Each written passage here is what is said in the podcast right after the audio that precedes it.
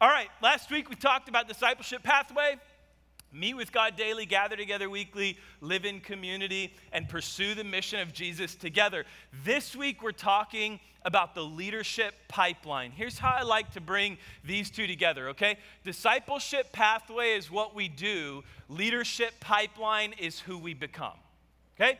So, the discipleship pathway, those are the things that we do. We meet with God daily, we gather together weekly, we live in community, and we pursue the mission of Jesus together. When it comes to leadership pipeline, this is then who we become. It's the type of person that we become. We become a servant, we become a leader, we become a mentor, and we become a re- reproducer. Good job, guys. Thank you. We become a servant, we become a leader, we become a mentor, and we become a reproducer. One of Paul's last admonitions to a young Timothy right before his death as he's preparing to die and he's ushered in the next generation and they're leading the churches and Paul is writing letters. Here's what he says to a young Timothy. I love this. 2 Timothy 2 1 through 2. He says, Timothy, my dear son, be strong through the grace that God gives you in Christ Jesus. You have heard me teach things, you have heard me teach things that have been confirmed by many reliable witnesses. Now teach these truths to other trustworthy people who will then be able to pass them on to others. In other words, he's saying, Timothy, develop a leadership pipeline.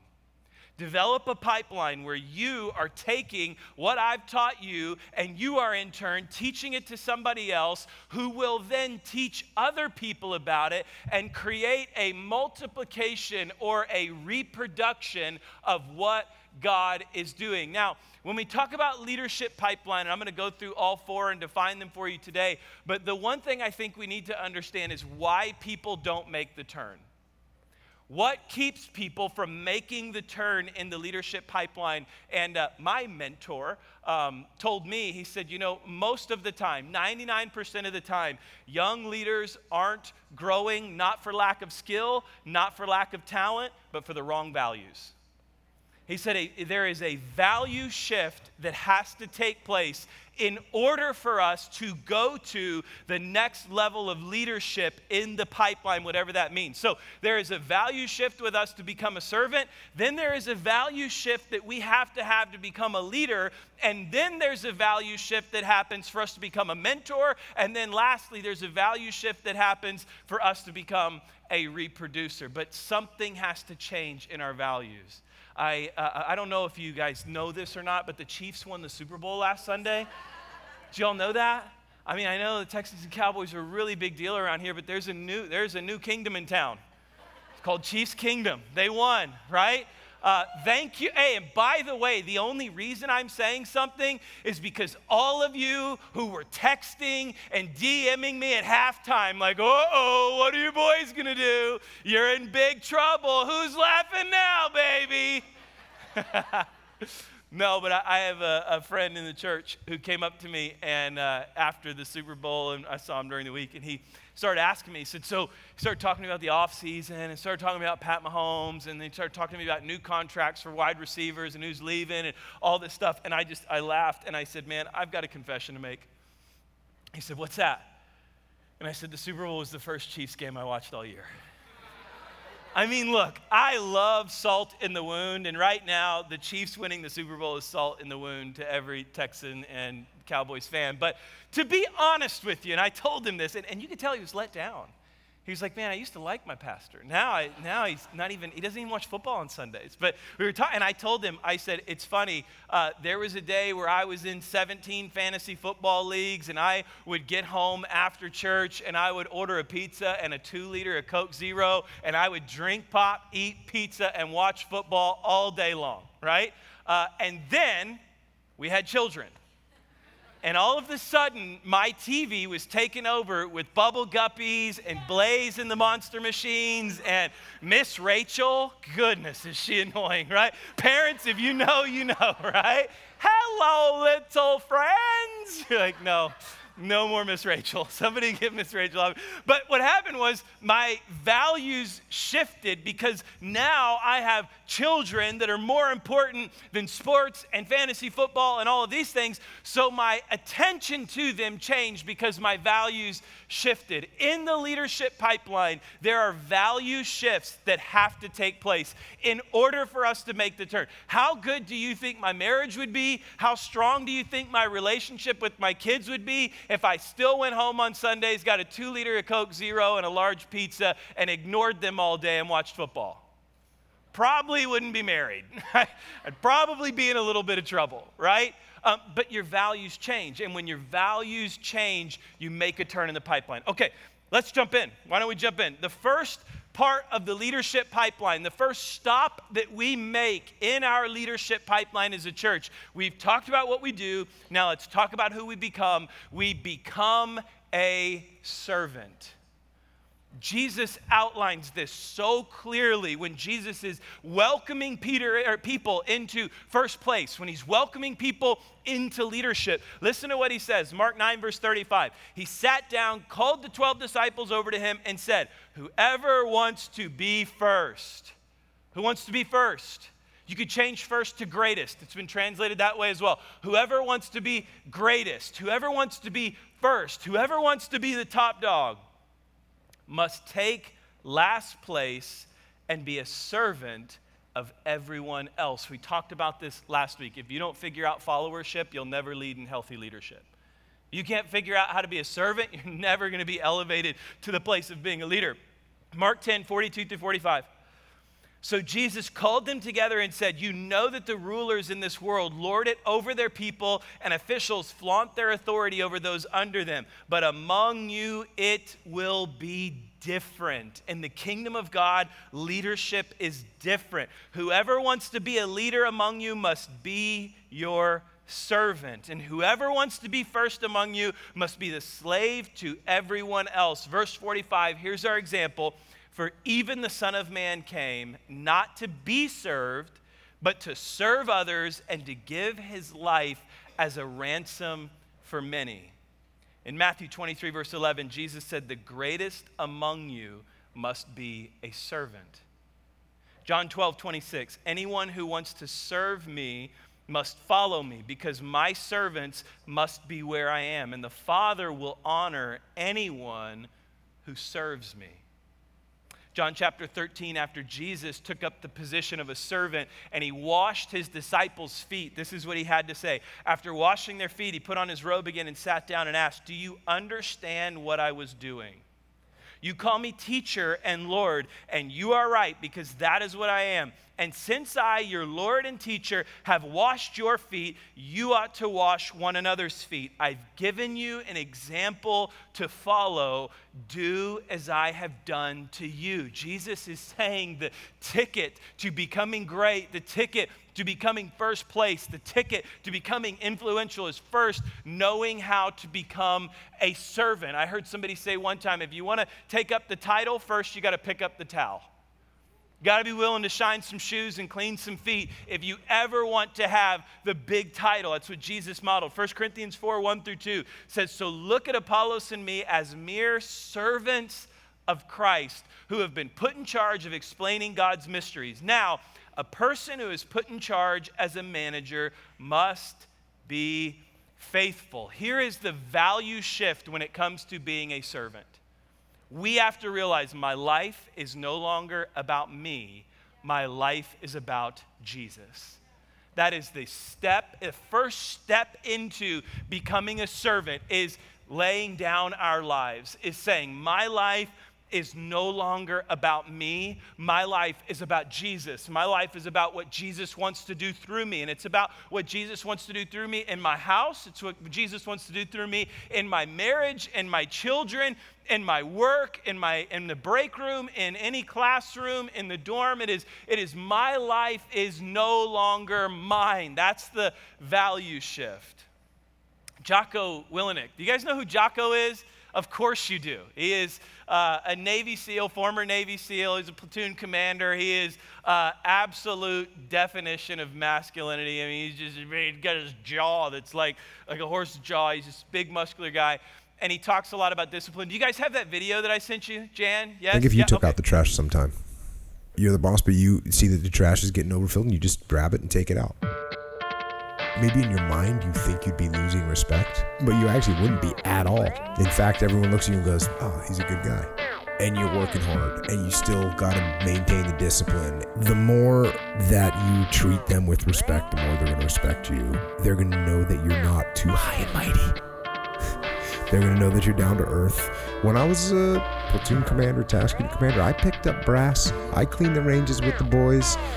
I would recommend that kind of attitude. It didn't make people think, oh, Jocko's doesn't have anything better to do. They actually knew I had stuff to do. But what do I got to do? Pick up brass with the boys, build the relationships, set the example. They're going to respect you for it.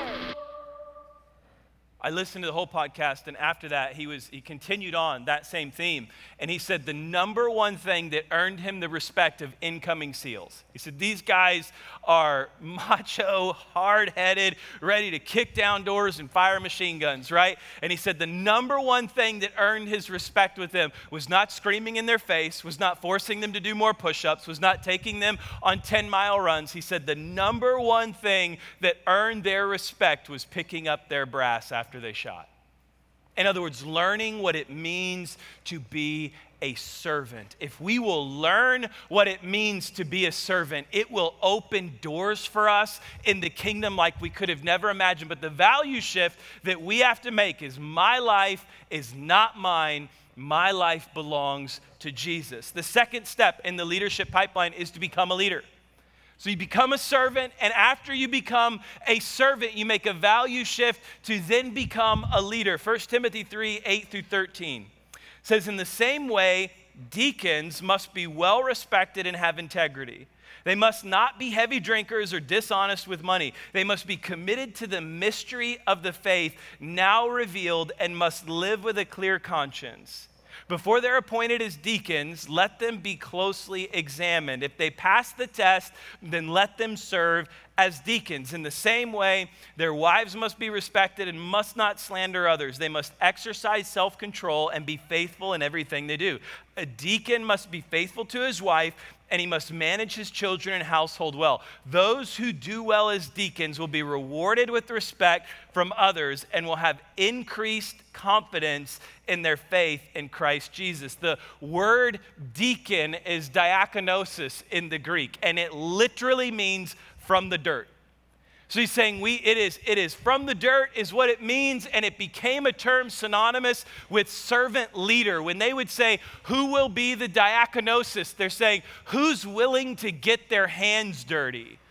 Who's willing to pick up the dirt and do the work? And what's cool is this is the first time deacons were appointed in scriptures, Acts chapter 6, 1 through 4. It says, But as the believers rapidly multiplied, there were rumblings of discontent. The Greek speaking believers complained about the Hebrew speaking believers saying that their widows were being discriminated against in the daily distribution of food. Here's what you have you have church leadership, and then you have a bunch of people who are complaining because somebody cut in line.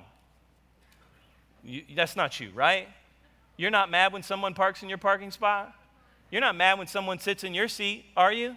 You don't get frustrated about that stuff, do you? No, not church people. These guys are mad, right? They're upset. They're fighting about, oh, they cut in front of me and they speak a different language than me and I should be first and they cut my wife off and they were talking bad about me. And so here is what the leadership does. So the 12 called a meeting of all the believers.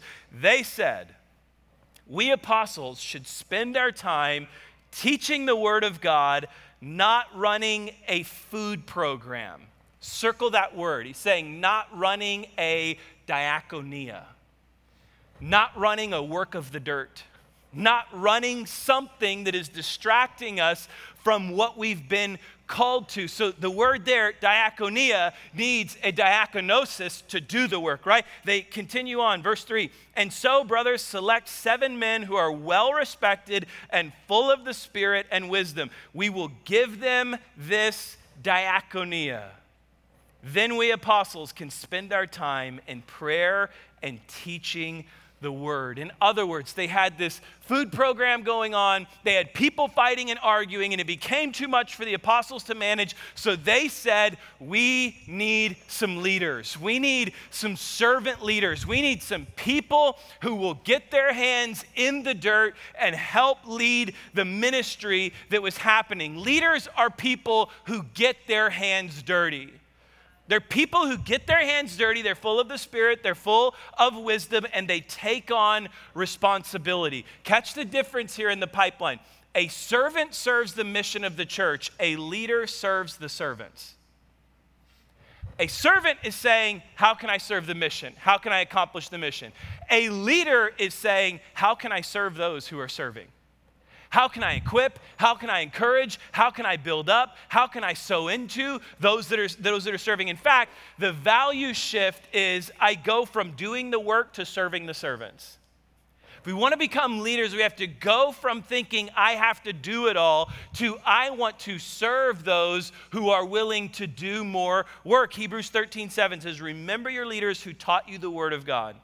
Think of all the good that has come from their lives and follow the example of their faith.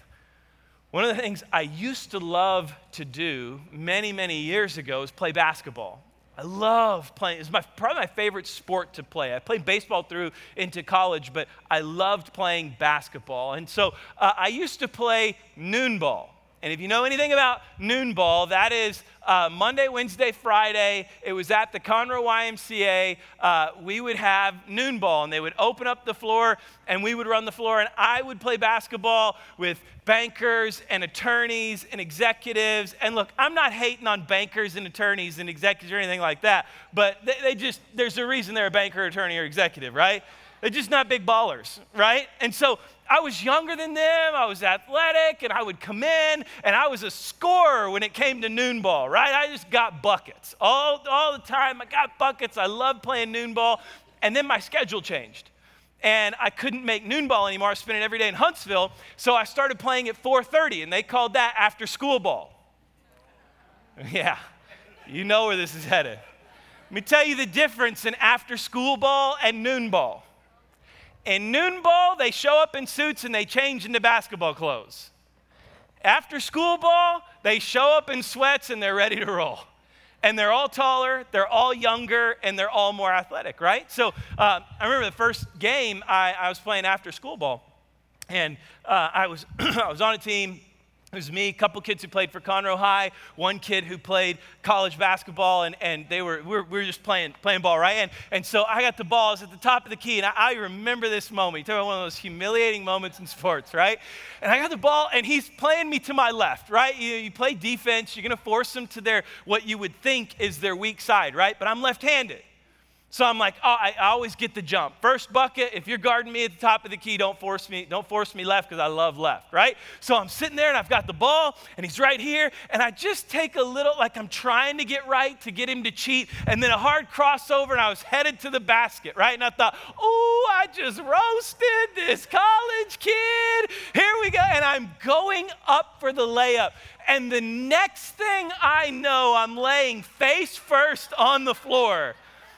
I hear the ball bounce off the backboard. This kid literally jumped over me, blocked my shot off the backboard, landed on top of me, and I'm laying there and I turned to look up. And, and here's what was so humiliating about it it was so bad that they didn't even celebrate. Like they were, oh, yeah. They were like, oh man, are you okay?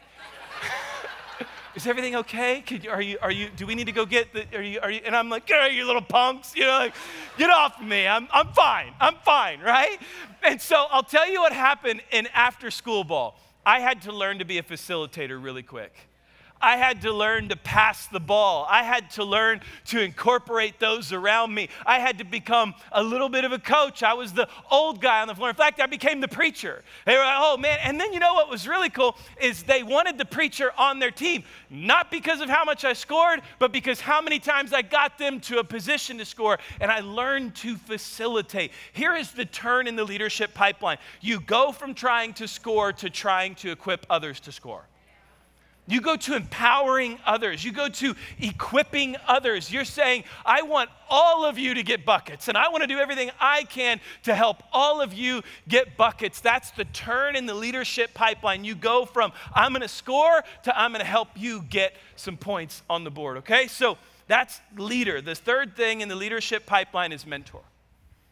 This is deceptively hard turn in the leadership pipeline. By the way, when it comes to leadership pipeline, this is not, you don't you don't graduate from one, leave it, and move on to the other. You're gonna find yourself in your growth, in your leadership. You always wanna remain servant hearted. You always wanna have leadership and equipping and empowering and helping others around you get better. Uh, and you always wanna be a mentor and you always want to be reproducing, right? So it's not something you grow past and graduate from, but it's another tool in the tool belt, if you will, right? Like, okay, I've been a servant, now I'm a leader and next, I want to become a mentor. Proverbs 9, verse 9 says, Instruct the wise, and they will be even wiser. Teach the righteous, and they will learn even more.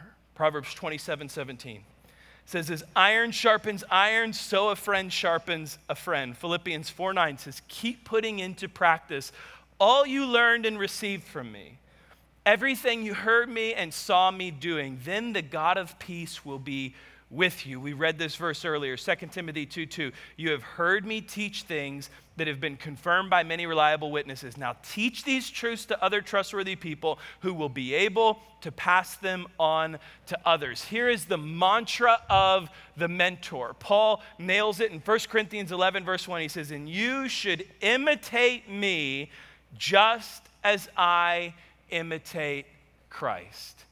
Jethro was a mentor to Moses. Moses was a mentor to Joshua. Elijah was a mentor to Elisha. Samuel was a mentor to Saul. Jesus was a mentor to 12. Paul was a mentor to Apollos, to Titus, to Silas, to Timothy, and on and on and on. When you look at moves and what God has done in them, you see that there is a, a mentor that came along the way to encourage and empower them. Leaders serve the servants, mentors serve the leaders. Mentors, le- leaders make ministry better, mentors make people better. That's the change, right? You, you have a leader who's making ministry better or making business better or work better, the office better, and then you have mentors that are making those leaders better people. One of the greatest things that I've added to my life has been mentors, has been Uncle Wes, has been Ernest has been these men that I've even introduced you to who are mentoring me, who are checking in on me, and they don't care about Sunday sermon. They don't care about church growth. They don't care about leadership development. They care about me. They're checking in on me. They're asking me questions. They're texting me invitations to go stay in a hotel room for a couple nights at a conference and just connect and pray and be encouraged. When you have mentors behind the scenes that are pouring into you, you're equipped and healthy to do ministry. And here's the work of a mentor. This is really, really important. Uh, I'll give it to you, James or John 14, verse 12. It says, I tell you the truth, anyone who believes in me, this is Jesus, will do the same works I have done and even greater works. Listen to what Jesus is saying. He's saying, anyone who follows me is going to do what I'm doing, but then they're going to do even greater works. He goes on to say, but when he leaves and gives us the Holy Spirit. In other words, Jesus' goal as our mentor was that we would do greater than he did.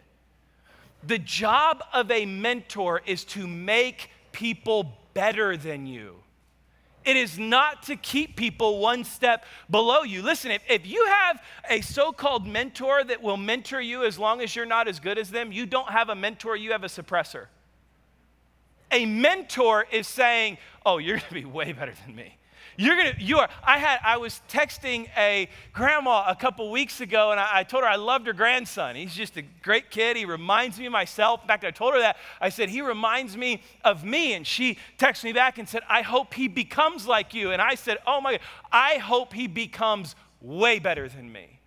That's the job of a mentor: is to say, "Who can I make better than me?"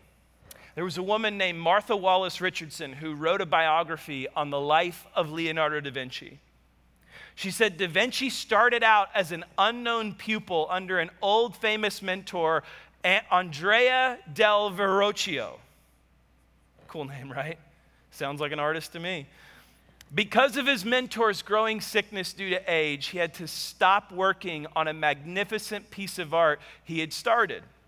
So he insisted that his pupil, Leonardo da Vinci, finished the art. She writes The young Da Vinci had such reverence for his master's skill that he shrank from the task. Nonetheless, the old, man, old mentor would not accept an excuse from Da Vinci, and instead he forced him to complete the painting. So Richardson continues. She said, Da Vinci at last, trembling, seized the brush and, kneeling before the easel, prayed. It is for the sake of my beloved master that I implore skill and power for this undertaking. As he proceeded, his hand grew steady. His eyes awoke with slumbering genius. He forgot himself and was filled with enthusiasm for his work. When the painting was finished, the old master was carried into the studio to pass judgment on the result. His eyes rested on a triumphant piece of art. Throwing his hands in the air, he looked at the young artist and exclaimed, My son, I paint no more. That's what a mentor does. A mentor takes you to a place where you exceed them. A mentor, if you've been a leader in here for a while, your next step is to find somebody to sow into to make them better than you, to make your ceiling their floor, to say, hey, uh, I have noticed incredible potential in you. I see God doing a great work in you, and however I can serve you and however I can help you, I'm in, but I want to see you do far better than me. That is part of where I'm at in the leadership pipeline right now is, is embracing being a mentor. It made me feel old at first. Then I just I just went with it, right? Um, but I at least once a week I meet with a college student, random at times, coffee, whatever. Two o'clock coffee is my jam. If you if you are around at two o'clock, and you want a cup of coffee, we're having two o'clock coffee. And, and I try to, as much as I can, however I can, just make a college student better than me. That's not hard, right? That's pretty easy. I can tell you exactly how I screwed it up and how you can succeed and make it better. But that is what we do as part of the kingdom is we mentor people and then we finish here with reproducer. Matthew 28, 19 through 20 says, Therefore, go and make disciples of all the nations, baptizing them in the name of the Father and the Son and the Holy Spirit. Teach these new disciples to obey all the commands I have given you. And be sure of this I am with you always, even to the end of the age. Matthew 13, 23 says the seed that fell on good soil represents those who truly hear and understand God's word and produce a harvest of 30, 60, or even 100 times as much as has been planted.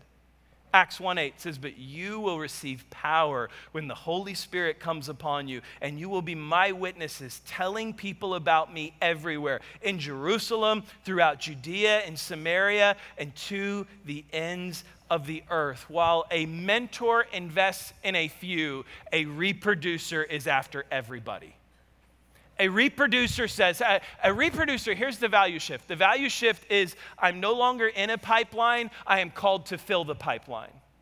Reproducer saying, Who can I reach? Who can I disciple? Who can I mentor? Who can I pour into? Who can I invite into servanthood? Who can I invite into leadership? Who can I invite into mentorship? And how can I start over again, over again, over again? A reproducer just replaces themselves over and over and over, constantly inviting people into the pipeline. I, I have a friend who um, awesome testimony, got radically saved. He worked a super high, intense job in oil and gas. He found drugs as a place to relieve that stress. So he started using pills and he would pop pills to make it through the day. And all of a sudden gets radically saved. After he's radically saved, he detoxes. After he detoxes, he just came and sat in church for years, just sitting in church for years. And then something happened. And I mean, he just caught fire. And all of a sudden, he's inviting people from work to church, and they're starting to experience life change, and their marriages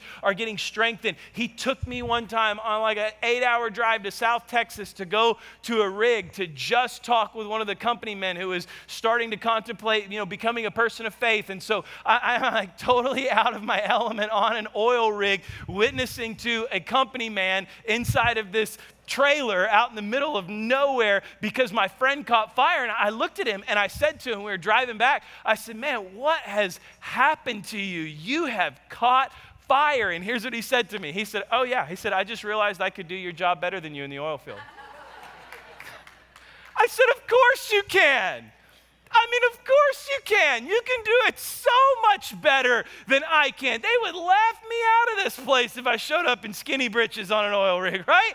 Like, you can do it. And I think that's the thing we all have to understand is a pastor or a church leader or a worship pastor or somebody who's been here for a while are not the only people called to be reproducers. We are all called as the body of Christ to be reproducers, to be reproducing ourselves, to be inviting people into servanthood, to be encouraging people into leadership, to be mentoring people to become better people and reaching everyone that we can to join the pipeline together. So, we as a church, and you will see much more of this. Discipleship pathway is what we do, leadership pipeline is who we become.